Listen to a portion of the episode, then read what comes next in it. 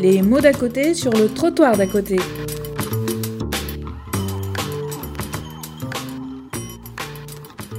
Alors, euh,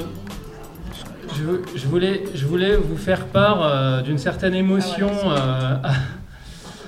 à, me retrouver, enfin, à, aborder ce sujet dans ce lieu, parce que, ben, c'est pas, je pense que c'est pas pour rien que Pajol a été choisi.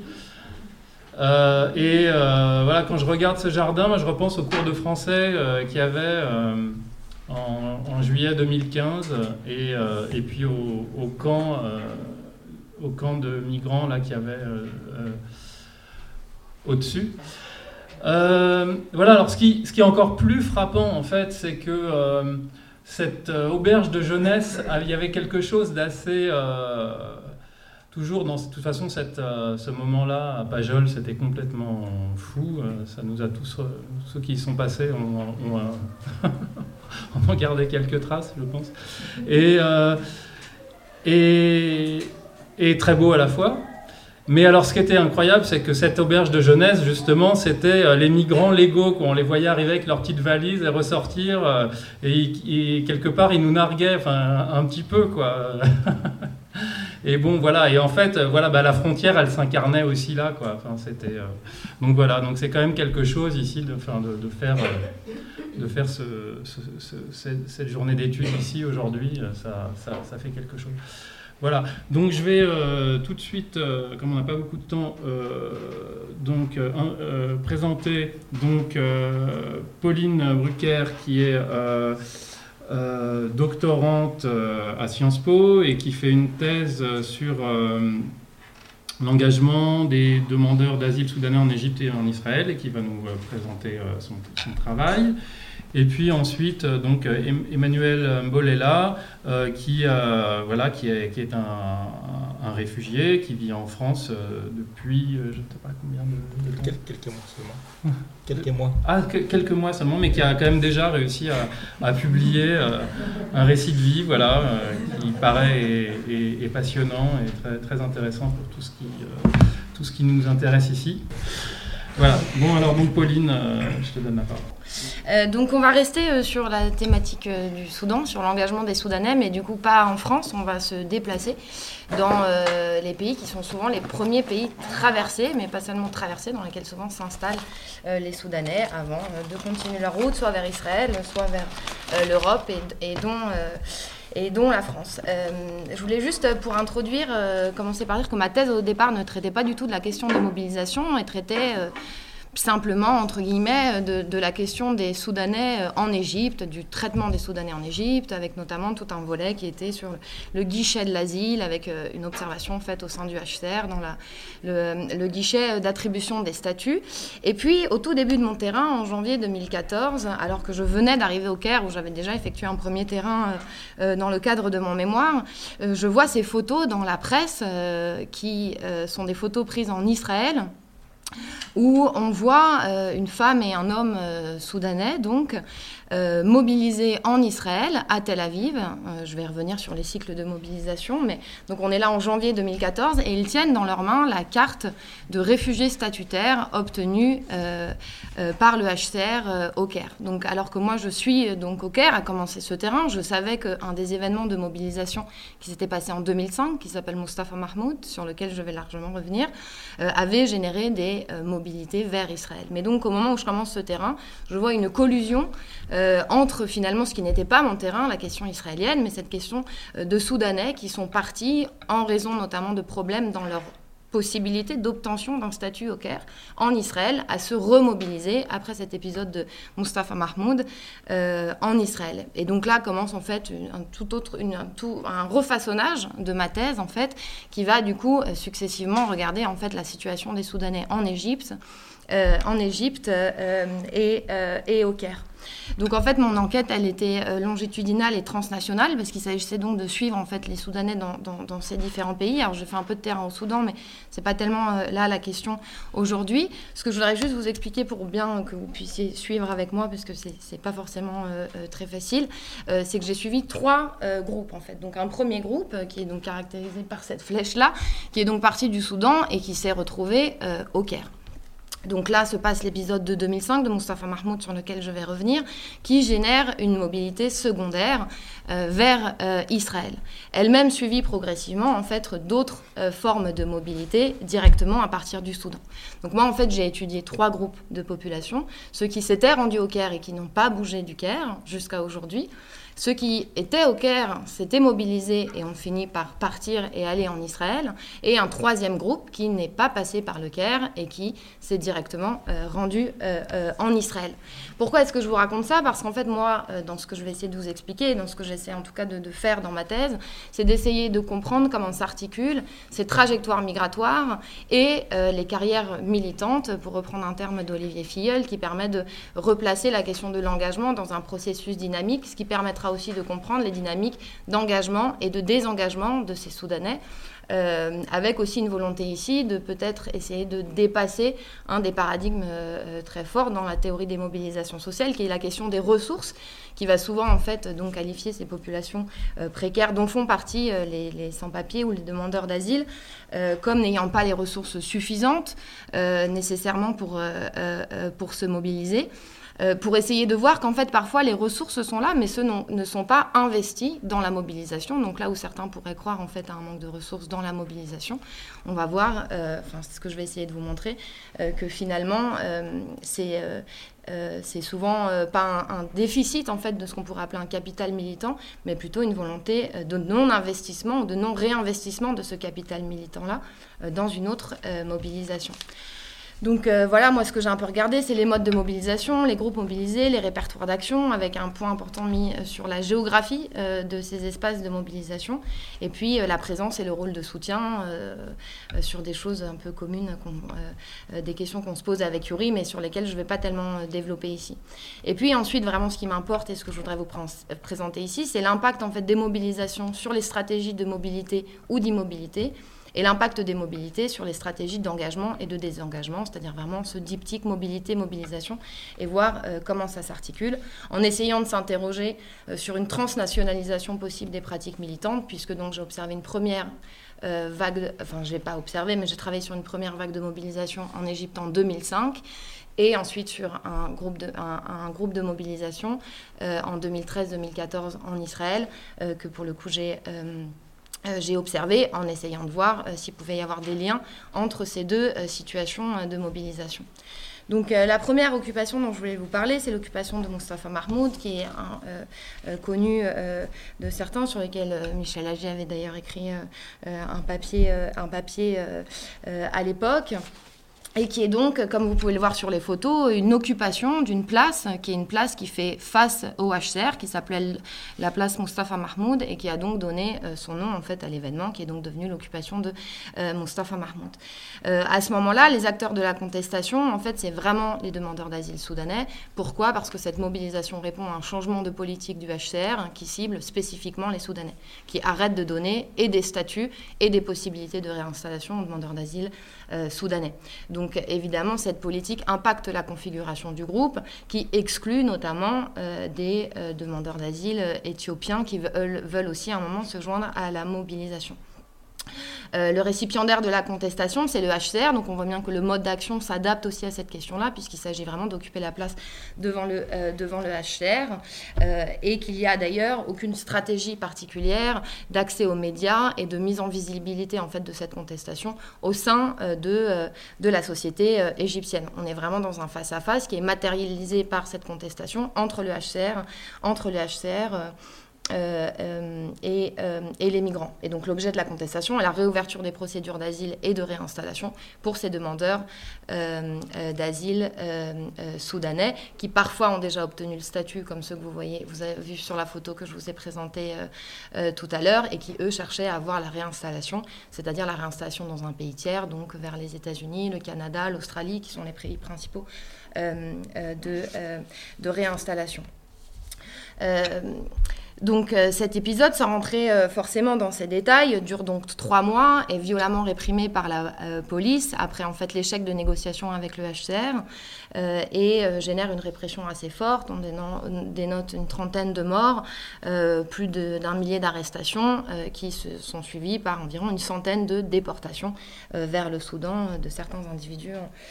en, particulier. C'est pas tant là aujourd'hui cette occupation-là qui m'intéresse que les conséquences qu'elle va avoir en termes de mobilité responsabilité. Euh, alors, les premières conséquences, donc avant la conséquence en termes de mobilité, c'est d'abord le déplacement du HCR. Donc, ça, c'est plus un peu pour. Euh, parce que je trouve ça important de le montrer. Donc, d'une part, le HCR s'est déplacé. Il n'est plus du tout dans le quartier de Mohandissine, sur cette place Mustafa Mahmoud. Il est allé très loin, dans la ville du 6 octobre, qui est donc à une quarantaine de kilomètres du centre-ville du Caire, qui a permis donc un déplacement et euh, dans une stratégie d'éviter en fait de, favoriser euh, de nouveaux regroupements, même si ceux-ci se reproduisent. Et l'entrée du HCR a d'ailleurs été grillagée pour empêcher que des individus, en essayant de réoccuper l'espace, rentrent dans les bâtiments. La deuxième conséquence qui m'intéresse énormément, c'est la question de la mobilité vers Israël. on le voit, la mobilité à partir de 2006 augmente dans les années qui suivent immédiatement Mustafa Mahmoud. Ce qui me permet d'avoir, euh, de, catégoriser en fait trois groupes de ceux qui vont aller en Israël. Le premier groupe que j'ai appelé les pionniers, qui partent vraiment juste après Mustafa Mahmoud, donc dans les derniers jours de 2005 au début de 2006, jusqu'à environ euh, le début de 2006-2007. Un deuxième groupe ensuite que j'ai appelé les suiveurs, donc qui suivent, qui sont eux encore souvent des gens qui habitaient au Caire, mais qui ont mis un petit peu plus de temps à se, à se décider à aller en Israël euh, et qui ont été facilités dans cette démarche avec une institutionnalisation progressive de cette route euh, vers le Sinaï. Et puis un troisième groupe, à partir de 2009, on voit que ça remonte euh, considérablement, euh, qui sont ceux qu'on pourrait appeler les derniers arrivés, qui ceux-là viennent directement du Soudan. C'est ceux que je vous ai montré tout à l'heure sur la carte, qui ne passaient pas par le Caire, enfin qui transitaient souvent quelques jours par le Caire de temps de trouver un passeur, mais qui n'y ont jamais résidé. Pourquoi je vous dis ça? Parce qu'en fait, ça a créé des carrières migratoires, des trajectoires migratoires différentes, puisque là on voit bien qu'il va y avoir euh, euh, euh, une expérience différente en fait de cette migration, notamment parce que ceux qui passent au Caire vont avoir déjà entamé des processus auprès d'un acteur de l'aide, enfin d'un acteur d'assistance aux réfugiés, que ne vont pas avoir nécessairement les, derniers arrivés qui viennent directement du Soudan. Et on va voir que ça a un impact, en tout cas dans mon terrain, assez important sur l'ensemble engagement dans les mobilisations euh, en Israël. Donc les mobilisations en Israël dont je vous parle, elles durent de décembre à juin 2014. Elles sont euh, euh, composées de différentes étapes. La première étape qui lance ce mouvement contestataire, hein, c'est ce qui a été appelé en cours de route, c'est le cas de le dire puisque c'était une marche, la marche pour la liberté, qui part donc du centre de rétention de Cholot, qui vient alors tout juste d'être ouvert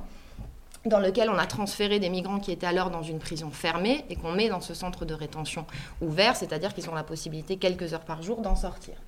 Et donc, euh, fort de cette nouvelle capacité de sortir, décide d'organiser une marche qui se rend donc en trois jours euh, à la Knesset, où l'ambition est donc d'aller présenter aux parlementaires israéliens euh, leurs conditions de réfugiés. Pourquoi? Parce qu'à ce moment-là, il y a un nouvel amendement qui est porté à une loi israélienne qui s'appelle la loi de prévention contre l'infiltration, qui a deux conséquences très importantes. D'une part, une rétention arbitraire des migrants, c'est-à-dire que les migrants sont envoyés de façon arbitraire en allant renouveler leurs papiers dans ce centre de rétention qui est officiellement appelé un centre d'accueil. Euh, donc ça, c'est la première, euh, euh, conséquence. La deuxième conséquence, c'est qu'il y a une criminalisation statutaires en fait de ces réfugiés-là qui sont désormais qualifiés d'infiltrés et non plus du tout de demandeurs d'asile comme c'était le cas encore dans une politique un peu qui tâtonne de 2005 à, disons au début des années, euh, des années 2000. Donc cette marche en fait euh, se crée depuis le centre de rétention pour aller vers la Knesset pour contester ce double double aspect de la politique, d'une part qui les, qui les enferme et d'autre part qui en fait des infiltrés et qui leur dénie le droit de demander l'asile et de se définir comme demandeurs d'asile. Alors, donc ça, c'est une marche qui part donc de euh, euh, qui part donc de donc de gens qui en fait étaient qui avaient venaient de traverser la frontière, qui étaient enfermés dans la prison fermée de Saharonim, qui est juste à côté de Cholot, euh, et qui donc ne connaissaient pas du tout Israël. D'ailleurs, la petite anecdote, en cours de route, en fait, ils veulent aller à la Knesset, mais ils ne savent pas si la Knesset est à Tel Aviv ou à Jérusalem. Donc c'est pour ça qu'en fait, ils s'arrêtent à Narshon, parce que finalement, ils savent pas trop de quel côté faut aller. Ce sera finalement la présence de soutien israélien qui vont leur permettre de réaiguiller euh, la, euh, la trajectoire. Donc on est là vraiment dans une mobilisation qui part du centre de rétention de gens qui n'ont pas du tout de contact à ce moment-là, ni avec des soutiens, ni avec d'autres membres de la communauté euh, installés déjà depuis plusieurs années à Tel Aviv, à Eilat, dans les différentes villes d'installation des, des, des, Soudanais et des Érythréens, puisque c'est les deux nationalités majoritaires de ces migrants africains qui rentrent en Israël. Et donc ensuite, il y a un mouvement de solidarité depuis Tel Aviv, en fait, notamment parce que certains Soudanais sont allés retrouver ces Soudanais pendant la marche et se croisent et se retrouvent notamment à la Knesset. Et donc, en soutien à ces mobilisations-là, vont créer en fait un collectif à Tel Aviv qui va, comme premier événement, euh, euh, créer, enfin organiser ce qu'on a ce qu'ils ont appelé la marche des bougies. Euh, et donc c'est pour ça que je vous ai mis vers une, convergence Tel Aviv-Rolot, puisque pour la première fois, vraiment, il y a un mécanisme de soutien depuis Tel Aviv à cette mobilisation-là de Rolot, euh, donc entre individus qui ne s'étaient euh, jusqu'ici jamais, jamais rencontrés. Euh, le troisième mouvement qui suit de peu euh, cette marche des bougies, c'est les manifestations, les grandes grèves euh, du travail de début janvier 2014, où là il s'agit à la fois en fait de se rendre très visible, hein, puisque la manifestation attire 40 000 personnes, ce qui est énorme à l'échelle d'Israël, et puis surtout c'est la première manifestation où il y a autant de personnes noires qui circulent dans la rue en même temps de cette façon-là, donc ça crée aussi dans les médias un choc comme ça de de cette mobilisation-là et de cette présence-là, en fait, qui leur est euh, d'un coup euh, euh, finalement, euh, enfin, qui, est souligné. Mais il y avait aussi par la grève du travail, donc en fait la combinaison de ces deux répertoires d'action, l'idée de ne pas seulement se définir comme, se montrer comme demandeur d'asile, donc potentiellement titulaire de droits associés à ce, statut-là, mais aussi en tant que travailleur euh, pour se montrer, pour montrer aussi à quel point ces gens-là sont utiles à la société et pour aussi contrer tout un tas d'arguments qu'on connaît sur la façon dont les réfugiés utilisent les aides de l'État, etc., etc. Donc on voit là qu'il y a à la fois un discours qui se, qui se, euh, qui s'enrichit et qui notamment euh, va être soutenu par un nombre croissant d'associations israéliennes euh, engagées sur cette question-là, donc des associations pour ceux qui connaissent comme la Hotline, comme ARDC, comme ASAF, etc. Donc qui commence à avoir une grosse coalition autour de, de cette question-là, qui donc au cours du mois de décembre et janvier se construit un peu pour arriver en apothéose à ce mouvement-là de, janvier, de janvier 2014. La quatrième, le quatrième événement dont je voudrais vous parler, c'est une autre marche qui part de Cholot. Et alors là, c'est très intéressant puisque les manifestations précédentes n'ayant pas abouti à l'invalidation de cet amendement à la loi de prévention contre l'infiltration, créent une nouvelle marche depuis Cholot, mais qui, comme vous pouvez le voir, ne s'oriente pas du tout du même côté. C'est-à-dire qu'il ne s'agit plus d'aller à la Knesset pour exprimer son désaccord sur cette loi-là. Il s'agit en fait de retourner à la frontière égypto-israélienne pour dire finalement, on est tellement maltraité ici, on préférerait retourner en Égypte. Et alors là, c'est assez intéressant parce que dans le collectif soudanais, en fait, dans les gens soudanais qui vont être mobilisés, on voit que c'est un premier épisode qui fracture en fait le groupe euh, soudanais, notamment parce que euh, la plupart de ceux qui participent à cette marche-là sont en fait des Soudanais qui n'ont jamais vécu en Égypte. Et ceux qui vivent, qui avaient vécu en Égypte, qui à la fois ont connu les conditions là-bas et qui s'étaient mobilisés à Mustafa Mahmoud et qui ont connu la répression de Mustafa Mahmoud, disent, euh, finalement, m'expliquent par plusieurs types d'arguments qu'ils ont, euh, qu'ils préfèrent se désengager de ces mobilisations-là parce qu'ils ont connu la répression, parce qu'ils pensent que ça n'aboutira pas euh, et que finalement c'est vain et qu'il vaut mieux et qu'il vaut mieux attendre. Ce qui est intéressant, c'est que sur cette division-là et cette représentation-là de l'utilité ou pas de la mobilisation, se greffe un autre facteur de fracture au sein des Soudanais, c'est que finalement ceux qui étaient en Égypte avant et qui là ne veulent pas se mobiliser, et ceux qui ne sont jamais allés en Égypte et qui se mobilisent à ce moment-là, ne viennent pas des mêmes régions du Soudan. Ceux qui étaient au préalable en Égypte et qui euh, euh, s'étaient mobilisés sont surtout des, euh, des Noubas, c'est-à-dire des réfugiés du nord, du sud, donc la zone frontalière en fait entre le nord et le sud, tandis que ceux qui viennent directement en Israël sont plutôt des Darfouris. Euh, et donc, en fait, euh, cette euh, représentation différenciée de l'utilitarité de la lutte va réactiver, en fait, des divisions ethniques propres, finalement, à la politique, proprement soudanaise. Euh, donc euh, voilà, simplement pour finir ce tableau, dans toujours cette idée, moi, d'essayer à la fois de pas tellement comparer ces mouvements, mais d'essayer d'en comprendre les différentes euh, dynamiques. En Israël, en fait, le mouvement, il est, est beaucoup plus large. D'une part, parce qu'en fait, comme la politique cible et les Soudanais et les Érythréens, il y a un front, une coalition de réfugiés beaucoup plus large, en tout cas en termes de nationalité. Et surtout, il y a un groupe de soutien beaucoup plus important qui n'était pas du tout présent en Égypte. Qui n'était pas présent en Égypte et que, comme je vous l'ai expliqué, ces Soudanais n'étaient pas en recherche de ce type de soutien, puisqu'on était dans un dialogue avec le HCR. Il n'y avait pas d'intérêt finalement à aller chercher du soutien auprès de la société civile égyptienne. Euh, l'objet de la contestation est euh, finalement la, mise en place euh, d'une politique de reconnaissance, puisqu'Israël n'étudie pas les demandes d'asile qui sont déposées auprès, auprès de lui. et on voit bien en fait que le récipiendaire de la contestation, qui n'est pas ici le HCR mais l'État, va finalement légitimer d'autres modes d'action, notamment cette mise en visibilité, le recours à des marches, le recours à tout un tas d'acteurs différents, qui donc là ici est très différent de ce qu'on avait pu voir ce que j'ai pu voir en, euh, Égypte. Donc, euh, en termes de... alors, pour revenir à ce que j'essayais de dire sur ces questions d'articulation entre les carrières migratoires et les dynamiques d'engagement et inversement, dans un premier point qui serait ce que font les carrières migratoires aux dynamiques d'engagement, ce qu'on voit à travers mes deux exemples, c'est que ce que j'ai appelé la mobilité primaire, c'est-à-dire en fait le premier le premier euh, pays en fait euh, d'accueil dans lequel euh, on, se rend va généralement, dans le cas que j'ai étudié, va générer en fait des dynamiques d'engagement.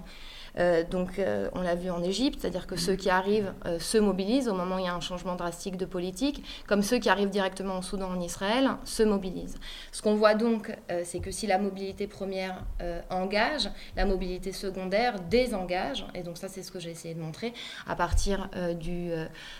cas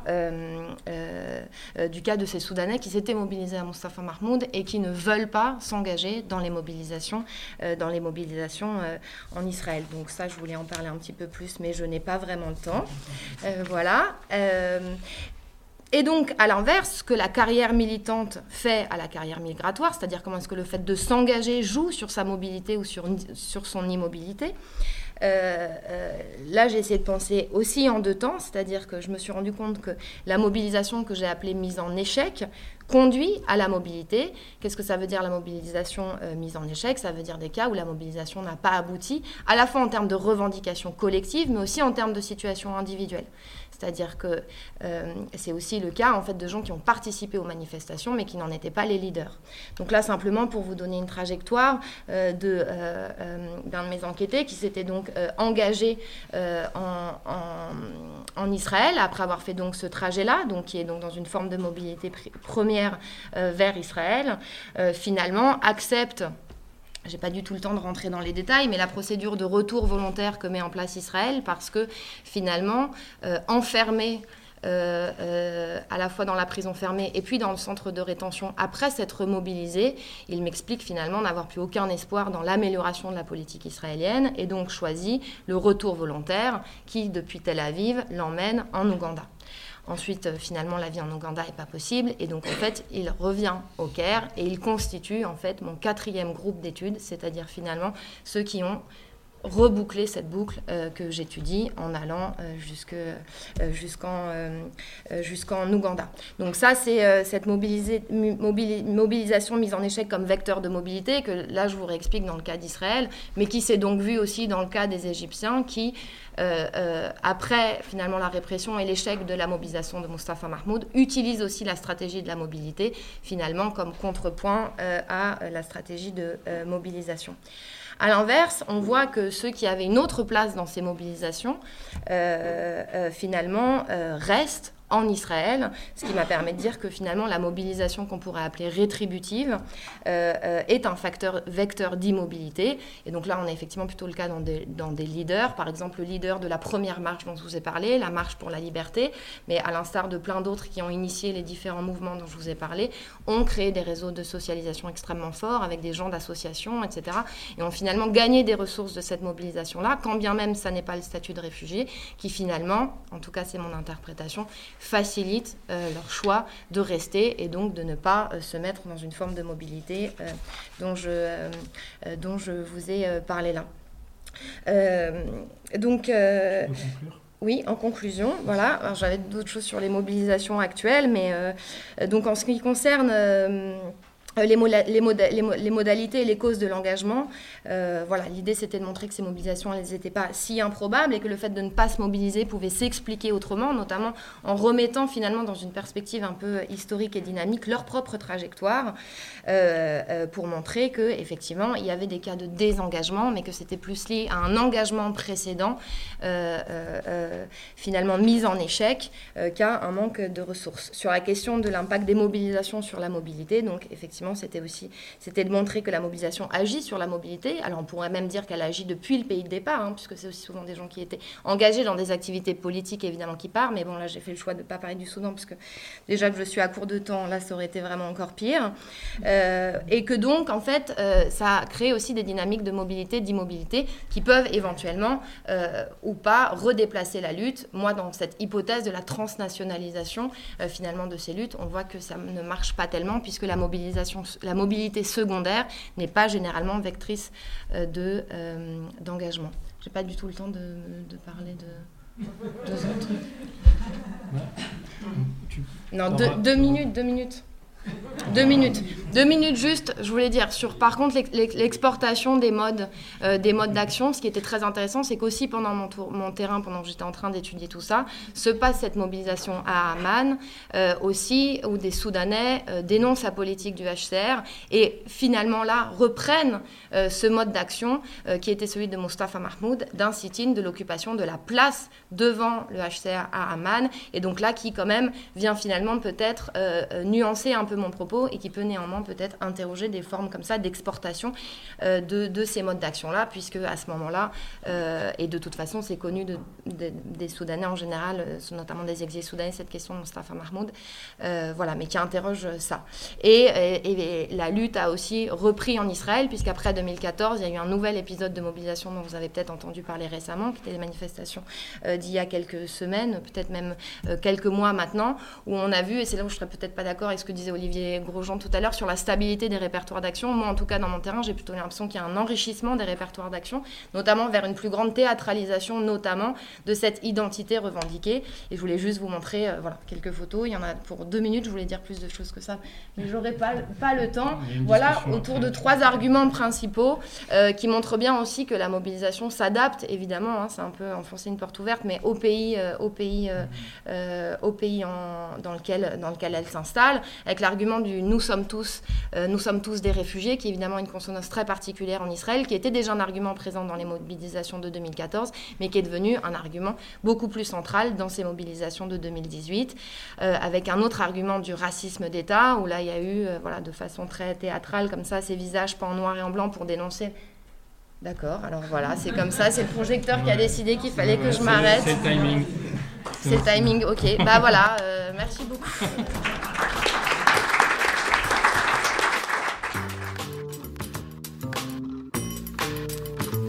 C'était les mots d'à côté sur le trottoir d'à côté.